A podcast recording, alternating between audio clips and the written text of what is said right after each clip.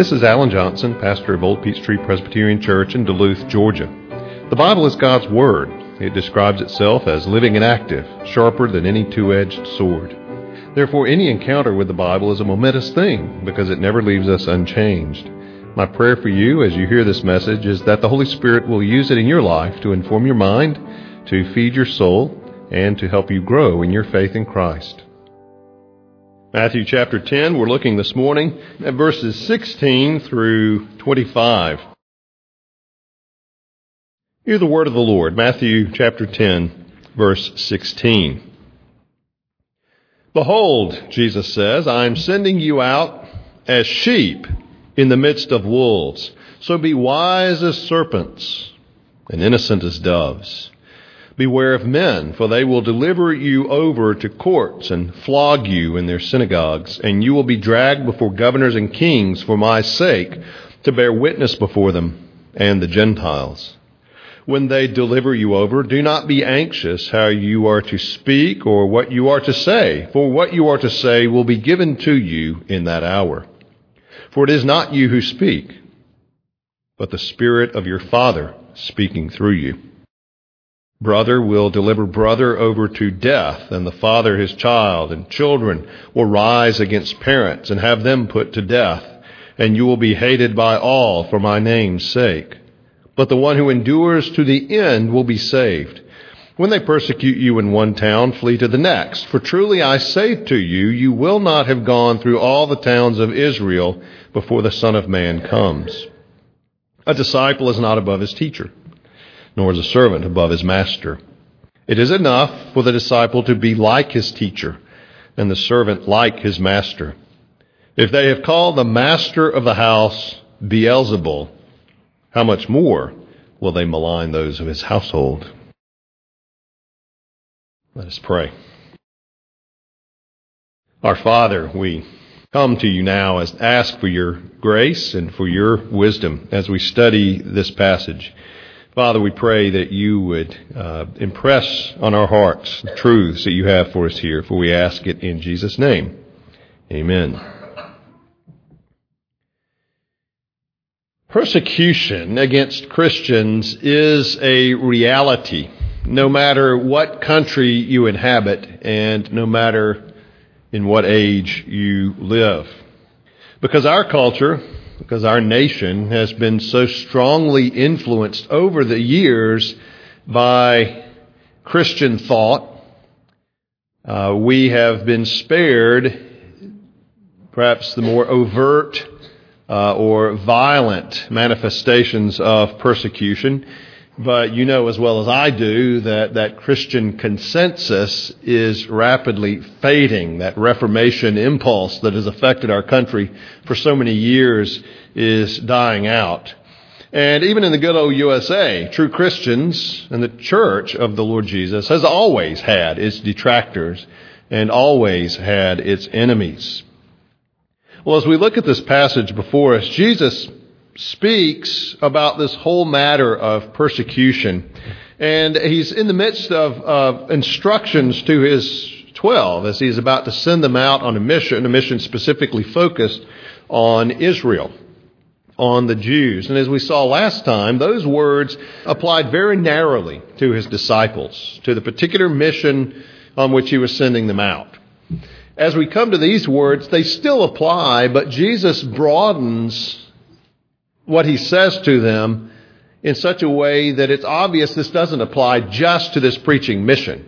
He's looking ahead. He's looking to bigger things. For instance, he mentions their interaction with the Gentiles, things that would come later. And so, to that degree, what Jesus is saying here certainly pertains to us as well. Although, again, he's still addressing the 12 and preparing them to go out. But he addresses some concerns that will come up even beyond this one mission that he's sending them out for. And so, in short, what we see in this passage is that Jesus wants us to be prepared for persecution. He wants us to anticipate it, to know how to handle persecution when it comes. Now, I don't know what your experience has been, one way or the other. What kind of uh, what kind of flack you've taken for being a Christian? I dare say none of you have suffered physically, although it's possible for being a Christian. Uh, nevertheless, um, we've all, I think, experienced to one degree or another, if you've been a Christian for any length of time, uh, some interference, some uh, hostility even from various quarters. Well, what are we to do with that? Well, Jesus addresses that here. He wants us to be prepared for persecution. And basically, giving his disciples uh, some instructions, he gives us the same instructions that we need to consider. And the first, he says, is uh, in an introductory way, prepare for persecution. Prepare for persecution. Look at verse 16. Jesus says, Behold, I am sending you out as sheep in the midst of wolves. Now, when he says behold, I mean, to us that sounds like, you know, archaic. And it, it is in a sense. We don't say things like behold today. But it is useful in the Bible. In fact, some translations don't even translate it. But I think it is useful because it is a way of drawing attention to something. When, when someone in the Bible says behold, it's saying, listen up, pay attention. This is important. Or this is surprising. Or you need to take heed. And that's exactly what this is uh, in, indicating here. Jesus says, behold, pay attention now. If you don't get anything, get this part. I am sending you out as sheep in the midst of wolves. As disciples, the twelve may have been all excited about going out, and Jesus says, wait a minute, listen. Here's the image you need to have of yourselves as you go out. Not some grand triumphalism, but you need to picture a pasture, picture a wood, wooded area, and there's some sheep there, and they're huddled together, and all around them in the woods all around them in that pasture is a ring of wolves. And those wolves are hungry. And you are those sheep. That's the image Jesus says that we need to have in mind. Now, this may differ from what you get on TBN with its uh, over-realized eschatology, which is only to say uh, certain triumphalism, as if the end has already come. Well, it hasn't. And yes, the gospel is victorious, and yes, Christ has won the victory. Uh, but it doesn't mean everyone's going to like us and everyone's going to be our friend. Jesus says this is the image, sending you out as sheep in the midst of wolves. So, he says, be two things. Be wise as serpents, innocent as doves. Now, the serpent, of course, we know in Genesis 3 was more crafty. Uh, well, we tend to think of that in a sinister sense, and certainly in the Garden of Eden it was the craftiness was used to tempt Adam and Eve to sin against God. But the serpent had a reputation for a certain degree of uh, shrewdness, uh, that craftiness may be put to good uses, uh, thought of as a clever animal. And that's, if, in effect, what Jesus is saying here. You need to be wise as serpents. In our context, we might say wise as owls. Owls, for some reason, in our context, seem to have this this uh, aura of wisdom. Well, Jesus is saying you need to be shrewd, you need to be wise, you need to be sharp as serpents. However, that is to be counterbalanced by you need to be innocent as doves.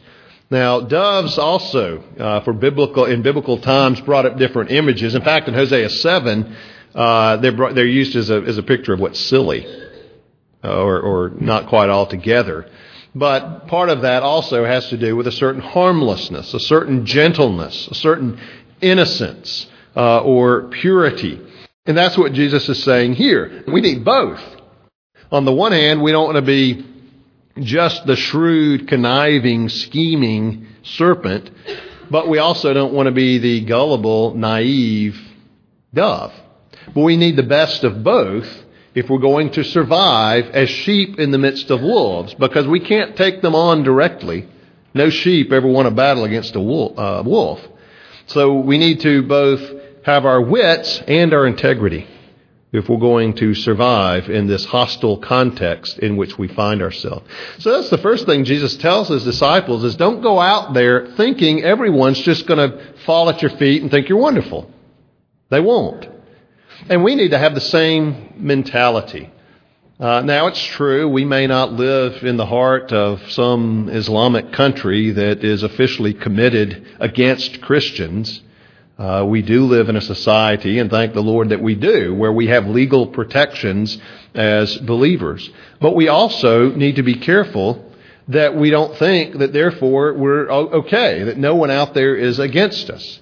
We, even in the United States, are sheep in the midst of wolves. And we need to do everything we can to be both wise and shrewd on the one hand, uh, and innocent and full of integrity on the other, if we're going to make it in this world. So the first thing Jesus says is to prepare for persecution, to recognize, in other words, that as Christians, we live in a hostile environment. There are enemies about us, and we would be foolish to think otherwise. The second instruction that Jesus has for us know the sources of persecution. Be aware of those avenues from which persecution might come at us so as not to be caught off guard. And Jesus goes on to list a number of them here. Uh, one area, a huge area, in which religious, in which persecution comes is from the religious establishment. Uh, whether you uh, look in the days of the first century uh, with the persecution of Christians from the Jews, uh, whether you look at um, the days of the Reformation and afterward, persecution of Protestant believers by the Roman Catholic Church, uh, even the days of the Scottish Covenanters who suffered and were put to death at the hands of professing Christians, uh, to those who suffer uh, at the hands of Islamists uh, because they are believers or for whatever reason. Uh, much it is true that much persecution has been carried out in the name of religion, and even in the name of Christ or Christendom. But I, I would be I would be quick to add that uh, persecution generally does not come from those who are Christians. It may come from Christendom, but it does not come from true biblical born again, regenerate believers. Look at verse 17. Jesus says, Beware of men, for they will deliver you over to courts and flog you in their synagogues. The word for courts is the word Sanhedrins. And we've heard of the Sanhedrin, the preeminent Jewish court. Well, he's referring to other courts who are also known by that name, Sanhedrins, plural, and synagogues. Synagogue, of course, was a place of worship, a place of instruction, but it was also a place of, of punishment. And sometimes, as Paul mentions, receiving the 40 lashes minus one, the 39 lashes, sometimes that was administered in the synagogue or under the authority of the synagogue. And so persecution can come from religious entities or in the name of religion, and we need to recognize that. Religion, uh, religious persecution is one avenue. Uh, government is certainly another. Look at verse uh, 18. Jesus says, You will be dragged before governors and kings for my sake, to bear witness before them and the Gentiles. Now, Jesus is envisioning some of what we see in the book of Acts, some of which comes much later, not necessarily in this first preaching tour he sends them out on. But he's envisioning the day when they are dragged before the governors and kings, ruling authorities, the Gentiles. Uh, and we see that. In the book of Acts, uh, it's interesting as we saw when we studied Acts several years ago, um, the Roman government, for the most part, was fairly tolerant of Christians and provided protections for them. In fact, Paul appeals to the Roman government. He is not afraid to make use of his rights as a Roman citizen to ensure protection for himself and his companions and, and an open door for the gospel. However, later, when uh, Rome began to see Christianity as something separate from the Jews, at first they viewed it as part of, as a sect within Judaism, and it fell under the protections there. Uh, but later, various persecutions broke out against Christians in different parts of the Roman Empire. So persecution can come from religious entities, uh, certainly can come from official or not so official government action or even inaction in the face of other persecution. Uh, it is worth noting here that Jesus promises in verse 19 to these men who uh, were certainly intelligent men, uh, and, but yet not used to speaking uh, before such as governors and kings. He promises in verse 19 the help of the Holy Spirit. Do not be anxious how you are to speak, what you are to say. It's not, it will be given to you in that hour. It's not you who speak, but the Spirit of your Father speaking through you. By the way, that's the only time that phrase, the Spirit of your Father, occurs in the whole Bible. Obviously, a reference to the Holy Spirit. But the assurance not only the Spirit, but that the Lord God is their Father. And when they find themselves in these circumstances, Jesus says, don't, don't worry about speaking in such lofty environs. And in fact, sometimes we read, for example, of Tertullus in, uh, in Acts, uh, who was a paid uh, advocate, an orator on behalf of uh, someone, and they would ha- they would hire people to speak for them, much as you might hire an attorney today. People who are trained to speak in those kind of environments, and the disciples are thinking, well, who can we, who are we to speak in the courts of kings? And, and Jesus says, well, don't be anxious. The Spirit will help you say what you need to say in those moments. Now, this verse, verse 19, has been a refuge of delinquent or uh, neglectful preachers and Sunday school teachers and so on through the ages. Jesus is not uh, encouraging indolence here. Do not prepare. The Holy Spirit will give you what you should say when the Sunday school hour arrives or when the worship service arises.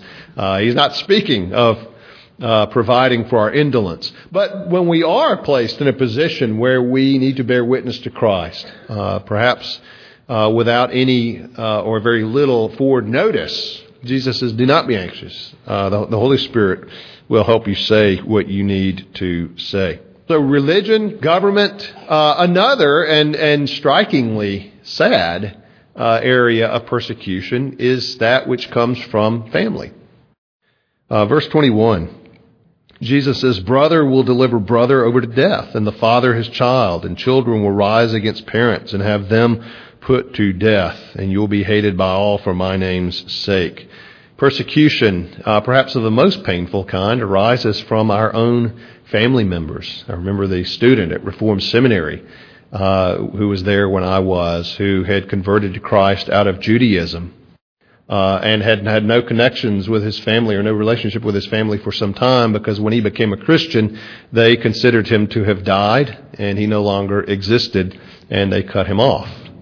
Um, we hear of various cases of persecution uh, among uh, Islamic families where a member converts to Christ and the family cuts them off, or worse, uh, carries out violence against them. Uh, the, the, very source uh, from which we would expect love and support becomes an avenue from which the most violent hatred flows in family persecution. But then also just general persecution. Look at verse 22. Uh, Jesus says, You will be hated by all for my name's sake. Now, all there obviously doesn't mean every person without exception. Uh, it's simply not true. But Jesus is saying by all kinds of people. Everywhere you go, there will be people, uh, and all kinds of people at all different levels of society or all different ethnic backgrounds or whatever, uh, who oppose you, who hate you for my name's sake. Now we'll talk about that in just a little bit, but again, it is because of our identification with Jesus. So we need to prepare for persecution. We need to be aware of these sources from which persecution might come, whether it's religious establishment, whether it's the government, whether it's our own family or family members, and even just people at large, society at large. And by the way, some of the persecution against Christians, even in the first and second centuries, wasn't officially endorsed by Rome. It was a more local thing and Rome would be inactive. Now, there was official persecution too, but sometimes, uh, and even today, for, for example, in, in, various places where it breaks out, it's more of a local thing, and the government simply isn't uh, too anxious to act hurriedly to put it down. Uh, the third instruction that Jesus has for us here is when persecution does come, we need to respond properly to persecution. Look at verse 22, second part of the verse. Jesus says, But you know, after enumerating these sources, but the one who endures to the end will be saved. When they persecute you in one town, flee to the next. For truly I say to you, you will not have gone through all the towns of Israel before the Son of Man comes. How do we respond? Well, Jesus gives us three instructions here. One is to endure. To endure. Uh, Jesus says, the one who endures to the end will be saved. Now, we are to endure. We're to be tough. We're to be patient. We're to be long suffering. Uh, we are to endure it, and I think implicit in that is to endure it without retaliation. You recall what Jesus said, or rather what Paul said in Romans 12, 14. Bless those who persecute you. Bless and do not curse them. And what Jesus said in the Sermon on the Mount. You know, pray for your enemies. Pray for those who persecute you, despitefully use you. We are to endure in the sense that we are to put up with it. We are to absorb it. We are not to return evil for evil, but rather return good for evil. But another way that we respond, he says in verse 23, is to flee. When they persecute you in one town, flee to the next. As Christians, we are not, as some early Christians made the mistake of doing, we are not to go out and look for persecution. We're not to go out and try to provoke opposition. Uh, we are not to go out and seek martyrdom. Jesus says when, when the temperature goes up and things get too hot, flee, leave, go away. Try, if you can, to escape the persecution, to get away from it. We're not out looking for a fight. We are to endure persecution when it comes, but we're not to be looking for it or provoking it or promoting it against ourselves. Verse uh, 22, the one we just looked at, said the one who endures to the end will be saved. Jesus isn't saying that just by going out and getting yourself martyred or something is a, is a way to ensure your salvation. That's a twisted Muslim teaching. Uh, what Jesus is saying is that the one who has endured to the end has demonstrated the reality of their faith, the genuineness of their regeneration. And so, yes, they're the kind of person who will be saved. They're not saved by any merit in enduring or in martyrdom. They're saved because they proved the genuineness of a real faith in Christ. So we're to flee. If we need to pack up our stuff and get out of town, we do it. But then the third way that we respond, Jesus says, is to press on. Look at what he says again, verse 23. Flee to the next town. He doesn't say endure, flee, go into hiding. He says flee to the next town. Continue your work, just move on. Now, we certainly see that illustrated in Paul's ministry in the book of Acts, where he, he leaves one town and he goes to the next town. He knows what might await him there, but he continues, he presses on. And as believers, that's true for us. Uh, we don't fold our tents and go into hiding in the sense that we pull down our ministry. We, we reduce our witness. We may have to go into hiding for a time, but the point is, we press on in living the Christian life. We press on with our witness. Press on. Flee to the next. But then the fourth thing that Jesus says, the fourth instruction he asks for his disciples and for us, in verses 24 and 25, is to understand the reason for persecution. Why? You know, I mean, why the hostility? Well, Jesus is saying basically, it's not you, it's me. Look at verse 24 and 25. A disciple is not above his teacher, nor a servant above his master.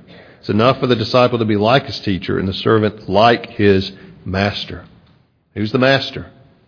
Jesus is. Who's the teacher? Jesus is. As his followers, are we above him? No. So look at what Jesus says, the uh, second part of verse 25. If they've called the master of the house Beelzebul, how much more will they malign those of his household? Beelzebul basically is the name for the devil. Remember earlier, Jesus' opponent said, We cast out demons by the prince of demons. Well, that's basically Beelzebul. The name has an interesting derivation. It could mean you know, kinds of things from Baal as Lord to Lord of the flies to Lord of the high places. Uh, the Jews had a particular twist on it to make it uh, some ridiculous things. But basically, here by this point, the way Jesus uses it is another reference to the devil. And Jesus says if they've called the master of the house the devil, in other words, someone to be opposed, someone who's wrong, how much more will they malign those of his household? In other words, if they hated Jesus, what makes you think they're going to like you? That's what he's saying. Why persecution? Well, basically, it comes down to this they hated Jesus. And if they see Jesus in you and you identify with Jesus, they will hate you too. That's unavoidable, it's inescapable. It's simply the reality. The world, in its fallenness and its sinfulness, reacts negatively to Jesus. It hates Jesus. It hated him when he was here, and it hates his followers ever since. And that's just the reality. And we are not above Jesus in that. And so we should not seek to avoid or to escape what Jesus himself endured. And that's the reason for persecution. And that's why Jesus goes back and speaks of those who are suffering for his name's sake. Verse 22. Again, we want to be careful that persecution doesn't come toward us because we're obnoxious. There have been plenty of people who have been persecuted and see themselves as persecuted for the sake of Christ, and it was actually because for the sake of the fact that they were just rude or they were obnoxious or they were tactless or they were uncaring. Uh, we need to make sure it's not so with us but that even with the best of Christ in us, in terms of loving others, in terms of kindness toward others, in terms of serving others, persecution will come because they hate Jesus. There will be those who oppose us. 2 Timothy 3:12 tells us all who desire to live a godly life in Christ Jesus will be persecuted. Now, while we don't provoke persecution, we also should not be surprised when it happens, whatever form that might take. Uh, in a roundabout way, we actually could be thankful for it, and that for a number of reasons. One, we can be thankful for pers- persecution because it means that people see Christ in us and identify us with Him. In other words, it's a good evidence of the genuineness, the reality of our faith. Uh, that they see Christ in us, that they know of Christ in us. Maybe if you're not experiencing any persecution, any negativity, any hostility at all, it's because people don't know you're a Christian. But if persecution comes, then we can take that, that there's evidence there of our identification with Him. After all, nobody's going to put up with much persecution very long for someone whom they really don't love and trust. So we can thank the Lord for that. Second thing we can be thankful for in persecution is that we stand in a long and glorious train.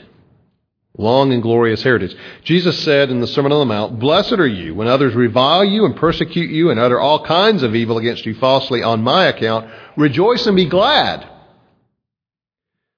For, or because, your reward is great in heaven, for so they persecuted the prophets who were before you.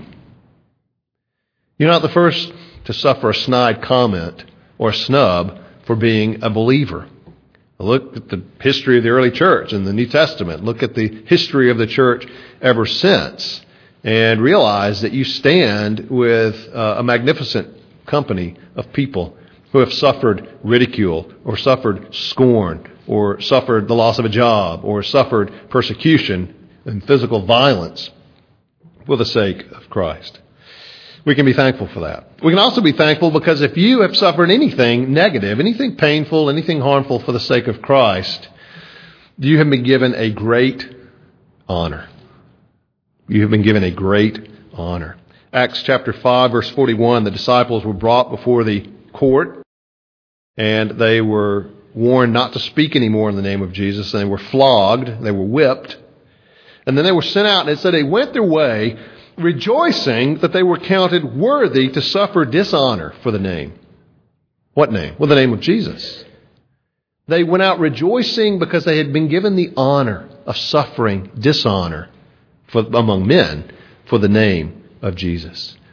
If you suffer anything painful, hurtful for the sake of Christ, give thanks to God because He has enabled you to bear a great honor, to be identified with Christ, and to have dishonor among men for the sake of Christ, which is a great honor from God and before God.